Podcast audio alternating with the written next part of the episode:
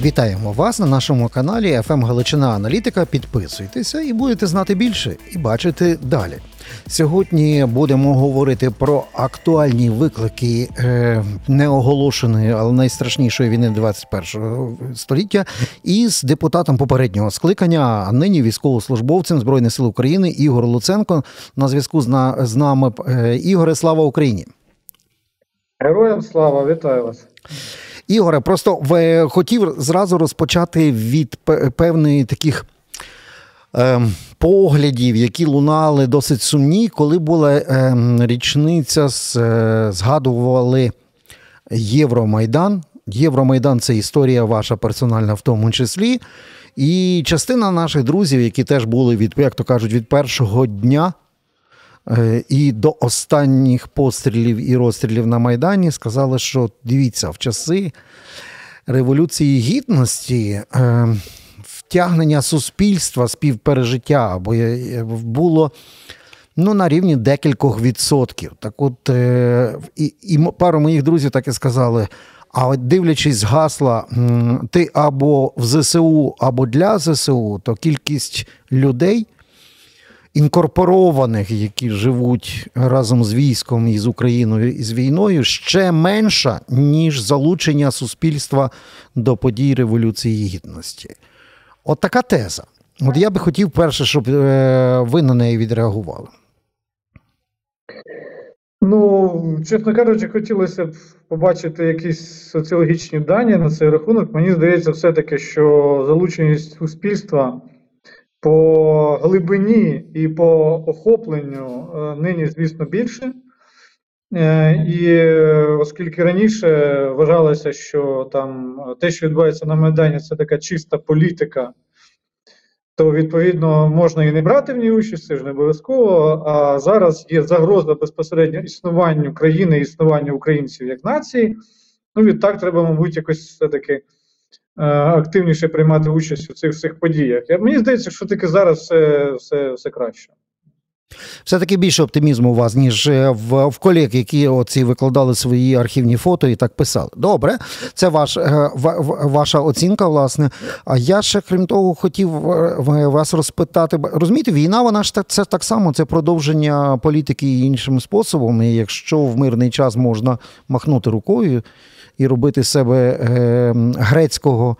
Ідіота, бо з грецької ідіот це людина, яка живе поза суспільством, поза політикою, то в час війни ну ніби всі залучені, хоча б з тої точки зору, що ракета або е, дрон може прилетіти незалежно, де ти зараз перебуваєш. І в цьому випадку кажуть, що уроки війни вони серйозно вплинуть на суспільство, і що ніщо так не мотивує стати раптом українським громадянином, як е, московська е, ракета, снаряд чи дрон. Але при цьому інші ну, песимісти кажуть: та ні, вату не перевиховуєш навіть методами політичними методами війни. Які ваші е, спостереження? Ну, є взагалі категорія людей, на яких війна, ну, м'яко скажемо, впливає не так, як вона мусила впливати на раціональних е, істот. Тобто є люди, котрі е, можуть абстрагуватися від війни навіть в угледарі, коли прилітають там достатньо важкі бомби, і там під'їзди просто складає. І тим не менш, ці люди, там, не будучи, можливо, там ватою, не ватою, ще кимось, вони просто якось намагаються далі існувати. Е, і нікуди не переміщаються навіть. Я ж не кажу про якесь переміщення самосвідомості у них не відбувається. Тому ну, людство воно таке, яке воно є. Це, мабуть, українці вони там не, якимось е, іншим чином відрізняються від цього всього. Є великий відсоток людей, які все одно не зрозуміють, що відбувається, навіть якщо це буде відбуватися для них дуже боляче. Е, і цим треба якось е, жити, і, можливо, навіть робити певні політичні висновки, тому що у нас тут така якась постійна риторика щодо демократії, що давайте, що от народ керував і так далі. Та ніякий народ ніколи керувати не буде. Давайте все-таки будемо чесними перед цим всім. Е, керувати буде е, та частина, котра буде активно себе проявляти і виявляти бажання керувати, виявляти якесь роз...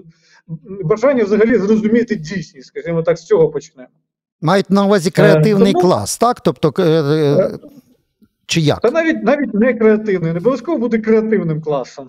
Можна бути простими там торговцями на ринку чи робітниками в СТО, але при цьому розуміти, що відбувається. Це не обов'язково там функція креативності чи функція від освіти. Ага. Це функція взагалі от, там, ну, свідомості, наявності свідомості. Тому я ну, я тут якби на це все дивлюсь достатньо філософськи. Я багато бачив родин, які своїх дітей е, тримали під обстрілами. Знаєте, і що з цим було робити? Нам було важко щось з цим робити, розумієте? Так, от пролунало ключове слово. Ми до нього так по е, таку філософську преамбулу зробили, але слово раціональність пролунало.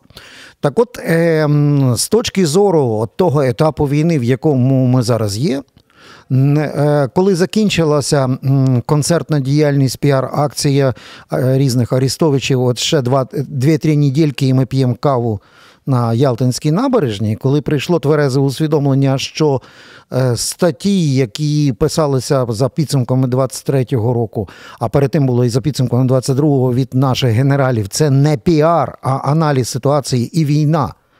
Йде вдовгу, так от тут з'явилося знову питання раціональності. Раціональний приклад ми бачимо поряд. Поряд це на Близькому Сході. Е, почалося вторгнення Хамасу і пішли всі раціональні події. Тобто було створено уряд національної єдності. Все для фронту, все для цагалу. Ми це побачили просто в лічені години.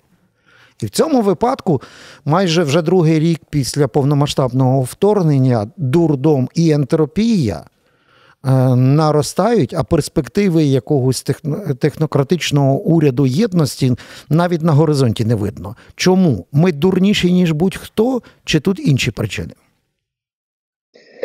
Е, Ну, я би зараз зробив би все-таки знижку для Ізраїля в тому плані, що от уявіть собі, якщо б у нас е, війна тривала там не 10, а 70 років. От, ну, мабуть, е, не дай Боже, звісно, але, мабуть, наше суспільство все-таки з точки зору там раціональності і раціональності політики було б значно е, більш спрямованим на перемогу, скажімо так. І оці всі процеси, котрі ми бажаємо, вони можливо відбувалися набагато скоріше, як тільки е, виявлявся би якийсь подразник, наприклад, як несподіваний наступ Хамасу на південній там області Ізраїля. Е, але ну фактично, от давайте знову таки тут подивимося правді в очі. Ми є у великій війні е, ну, два роки, от менше двох років. Тобто ту, ту війну знову таки від нас е, намагалися ізолювати. Е, ту, Та війна ізольовувалася нами самими, багато в чому українцями від самих себе. І от е, от євреї воюють 70 років, ми воюємо 2 роки. Е, тому там все все більш правильніше виглядає, принаймні, як нам звідси здається. Ігор, але ми воюємо 350 років, а вони 70. Ну. Е, Якщо по факту, можливо, навіть більше, ніж 350, тут можна вже безкінечно заходити в історію, да? але усвідомлюємо ми це набагато менше. Тобто, так, значить, зна... так, значить, в нас усвідомлювалька зламалася. Чи як? Як пояснити? Не не, не відросла ще достатньо сильно. Тобто. Добре. А а, а можна просто такі по, по низці е, питань, які є больовими реперними точками для того, що суспільство любить побурлити Романе, вечорами. Можна в я ще, от, щоб так. не забути, е, ага. от до того, як ми перейдемо. Дивіться, ви згадали статтю залужного. Я просто шкодую, що я так от в своєму якомусь потоці відбувається, і ніхто журналістів до мене мало звертаються, і ніхто не спитав, а що ж мав на увазі залужний. А мені так хотілося сказати: а залужний мав на увазі своєю статтею те, що тил взагалі зараз усунувся від забезпечення фронту. Я ага. так для себе переклав оце, е, оцю його статтю. Що тил, і там було розписано просто по занадто, навіть мені здається, занадто детально було розписано, що потрібно фронту від тилу. І а, насправді це ну, ну, політичний посил, що хлопці, ви в тилу, у вас всі повноваження, всі можливості. Ось вам програма, будь ласка, її виконуйте. Щоб ми тут на фронті все-таки хоча б відбувалося від росіян. Я ж кажу, перемагали, щоб росіяни нас не провалювали. Ага. От про це криком кричав залужний крізь оці свої рядки на заеконах. Ну власне, я я якраз і підібрався Ігор до до, е, до до, цих запитань, бо вони в мене теж. Тобто, ми однаково прочитали цю статтю, бо в мене ці запитання це така бліц, я пропоную. Е, логічні запитання, які виникають в соцмережах, і на них ніхто не може дати однозначної від однозначної саме. Е, другий рік війни, де наші заводи по виготовленню снарядів натівського калібру. Ну, е, дивіться, з приводу заводів конкретно, я так розумію, що навіть на Заході їх дефіцит. Да? Але в нас їх жодного. Хоча б заводи радянських калібрів. Ми, У нас ще добісатої радянської техніки. І це оце ж точно вже не є таким супердефіцитом. Угу. Добре. 5 мм, це попробуй знайди. А на Рухаємося швидко. Так, Ігор, Добре, рухаємося швидко. Просто от, е, е, конкретне питання, конкретна ваша оцінка, вона дає е, більше розуміння, ніж довша розмова. Та Дивіться, чому на другий рік fpv дрони будь-які інші дрони, ключовий, ключове завдання далі падає на різні волонтерські організації, а тільки на другому місці десь щось починає ворушитися мінцифра і держава. Чому так? Е, тому що е, держава взагалі не розуміє, е, як створювати високотехнологічні галузі, а хоча б середньотехнологічні галузі. Взагалі, от такого ми не робили років 30, угу. щоб щось таке створити. Добре, просте питання від хлопців з передової. Просто реально відмерзають кінцівки, особливо ноги, коли то мінус, то е, вода з болотом. Е, проста штука називається хімічні теплові устилки, які ми колись ящиками возили на Майдан. Пам'ятаєте? Ну, Коли треба було на морозі день і ніч. Так от в цьому випадку, чому волонтери устилки возять? Невже з таким здоровенним держбюджетом на оборону цього не передбачено? Бюрократична машина е, Міністерства оборони, Генерального штабу і всіх інших причетних просто не здатна за два роки спродукувати рішення таке просте е, щодо устилок, щодо забезпечення турнікетами і так далі. Ці прості, насправді, от навіть для звичайних громадян зрозумілі речі, вони не робляться, тому що там все працює абсолютно ну, ідіотично, я б сказав. Так, тепер е, завершуючи власне е, ось цей момент, е, наше військове керівництво в ставці Верховного командувача в Генштабі цілком розуміє, що гомеопатичні дози озброєння вони не міняють стратегічно нічого на фронті. Відповідно, уряд воюючої країни релокував і допоміг створити економіку війни. Це на папері. А в реальності дурдом. Економіки війни нема, а в московитів вона вже працює в три зміни. Е, дійсно так і є. Е, просто виявилося, що російська корупція набагато більш ефективніша, ніж український хаос. Ніж українська кажу, корупція. Десь... Ні, дивіться, я не кажу, що у нас всюди корупція. Це трошечки перебільшення наших ага. ворогів і наших, е, скажімо так, тим, хто до них припнув до цих ворогів. У нас панує некомпетентність і хаос. Я раніше завжди про це казав, да? але зараз під час війни це проявилося найбільш яскравим чином. Те, що не корупція наш ворог, а некомпетентні люди, некомпетентні посадовці, не ті люди, які займають не ті місця. Добре. Просто от вони не вміють, не розуміють, що як робити. Іоре, ми давно вже в капіталізмі. Будь-який капіталізм передбачає, що менеджер, бачачи хаос і некомпетентність, от таких дітей Дайнінга Крюгера заміняє ефективним менеджером. Так а а що у нас тоді? Що заважає у нас це е, другий рік війни поміняти е, оцих остолопів на нормальних менеджерів? Е, дивіться, ну є капіталізм, скажімо так, нового покоління, коли менеджери вони навіть керують більше, ніж акціонери. Це зараз такий тренд пішов. Так, от у нас, мабуть, той випадок, ми випереджаємо всю планету знову в цьому, на жаль, випадку коли акціонери не вирішують нічого, а от ці менеджери вони просто через те, що місця зайняли, вони звідти не йдуть ніяким чином і нічого не роблять при цьому. Те, що треба То... робити. Тобто е, ідіота остолопа виколупати з нашої української управлінської системи е, неможливо, маючи всі знаряддя.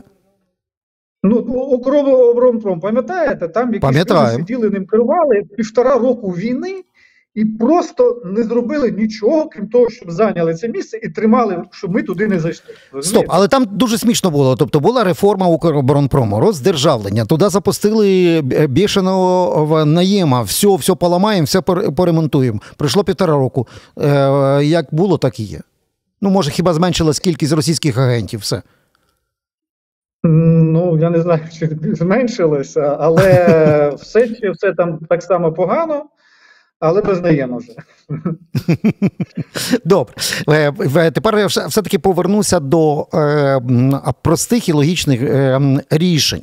Ми розуміємо, що на нас можна впливати і ззовні. Та? І то, ми бачили, як російська агресія поміняла своє обличчя. Якщо вони напряму спочатку фінансували Russia Today і Спутники і купували журналістів як проституток в Штатах, в Британії, будь-де, щоб вони гавкали, та? то тепер Тепер вони це переорієнтували, значить, точковіше вони купують або конкретні якісь партії. Ну, як ми бачимо зараз на польському кордоні конфедерація, знаєте, та, що блокує кордон польський. Та конкретні російсько-білоруські перевізники, конкретна партія путінофілів. Або купують певні навіть кластерів там в Європарламенті, в Єврокомісії, в ОБСЄ і так далі. Тобто діють точково для того, щоб медійно, інформаційно переламати антипутінський союз і підтримку України. І їм це на деяких флангах вдається, як сказали би в Словаччині, коли вішали портрет Фіцо. Так? І в, в, в цьому е, випадку ну, якось треба знайти протидію цьому. Бо коли на парламентській асамблеї Ради НАТО е, Україна вже серйозні генерали виходять і починають спростовувати бред Мар'яни Безуглої, це означає, що ми пропускаємо удари на європейському інформаційному фланзі. Логічно, що мала би бути якась відповідь. Хтось з моїх колег каже, Боже, найкраще рішення було написати спільну статтю, щоб Верховний головнокомандувач і головнокомандувач ЗСУ спільно заавторизували і дали в The Economist статтю е, Залужний Зеленський. І далі по тексту. Все. Вся спецоперація інформаційна Кремля лягла би як е, картковий будинок. Але цього немає. Тоді, може, е, у вас є візія, як це все відбивати, бо е, ну, це най... Е, остання хвиля крайня інформаційно-психологічної операції проти України, на жаль, в, в Кремля вдається. Е, Ну, чесно кажучи, мені здається, народ переоцінює значення заяв пані Безуглої. Е, е, Безумовно, це якийсь ну, симптоматичний такий процес, коли адміністрація там офіс президента не попросить, наприклад, е, пані Безуглу там змінити свою риторику. Те, що цього не відбувається, це най, най, дійсно мене трошки якби так водить вводить в сум. Але з іншого боку, е, кількість людей в Україні і за кордоном, котрі вписалися за залужного навіть на критику пані Безули, яку можна було б, наприклад, проігнорувати. Тим не менш вирішили не проігнорувати.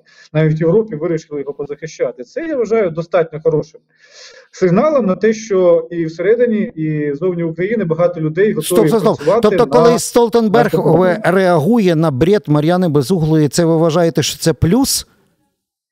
Ну мені здає, мені здається, що можна було б цього і не робити. Ну, чесно кажучи, ну ну сказала пані Безугла свою думку. Вона має право на свою думку. Да? А, І ця думка має значення приблизно ну таке, як е, значення якоїсь іншої рандомної жінки в цій країні. Ну, десь Та ні, таке. це заступник голови парламентського ну, комітету з питань оборони і розвідки з допуском до державної воєнної таємниці. Ну, буває таке, що от потрапляють туди от, різні люди. Там пам'ятаєте Надію Савченка? Вона теж там десь приблизно на, на цій посаді була. От, Але в неї роль абсолютно інша в житті. І Так само я думаю, що пані Безулої можна багато хороших речей їй зробити інших в житті, ніж там намагатися бороти залужного. Мені так здається. Ага. От, І це не, не має абсолютно впливу на жодні політичні позиції. Навпаки, вона посилює позиції залужного на сьогодні, об'єктивно кажучи. Вона грає на те, щоб залужний більше ставав політичною фігурою, хоча він, наприклад, цього не хоче, але він стається. От ага. і якщо навіть почали там в НАТО його підтримувати, ну це це, мабуть, там набагато перевищує там всі очікування його ж оточення щодо того, як будуть його підтримувати. От, але е, тут зараз треба з офісу президента трошки проявити активність і і показати наскільки вони підтримують залужного. Ясно, але тоді, тоді, якщо ви така великодушна людина і можете спокійно е, ставити в один рядок два слова безугла і думка. Ну, це такі, ну, ну, у вас велике серце, що ви такі даєте кредит довіри до слів, які не можуть стояти в одному рядку. І в цьому випадку я підсумую, тобто на е, загалом довкола війни дуже багато тріскотні політичної від людей, які ну, які би хотілося, щоб нам показали довідку від психіатра. Але такого законодавство не передбачає. Що робити з цим? Що робити з цим?